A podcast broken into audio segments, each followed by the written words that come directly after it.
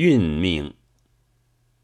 电影《姊妹花》中的穷老太婆对她的穷女儿说：“穷人终是穷人，你要忍耐些。”宗汉先生慨然指出：“明之曰穷人哲学，自然这是叫人安贫的。那根据是运命。古今圣贤的主张此说者已经不在少数了，但是不安贫的穷人也终是很不少。智者千虑，必有一失。这里的失。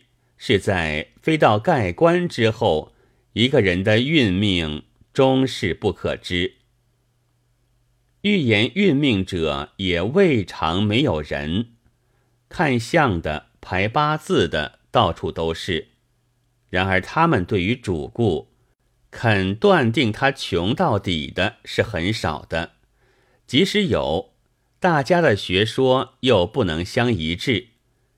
假说当穷。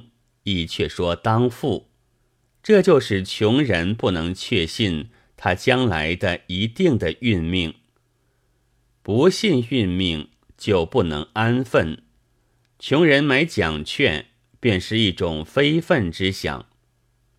但这于国家，现在是不能说没有益处的。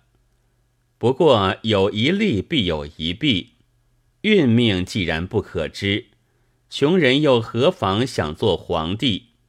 这就是中国出现了推背图。据宋人说，五代时候，许多人都看了这图，给自己的儿子取名字，希望应着将来的吉兆。直到宋太宗抽乱了一百本，与别本一同流通，读者见次序多不相同。莫衷一是，这才不再珍藏了。然而九一八那时，上海却还卖着推背图的新印本。安贫诚然是天下太平的要道，但唐史无法指定究竟的运命，总不能令人死心塌地。现在的优生学本可以说是科学的了。中国也正有人提倡着，既以即运命说之穷，而历史又偏偏不争气。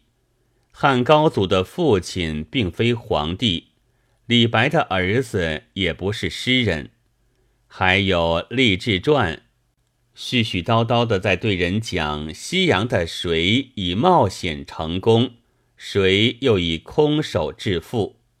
运命说之毫不足以治国平天下，是有明明白白的履历的。倘若还要用它来做工具，那中国的运命可真要穷极无聊了。二月二十三日。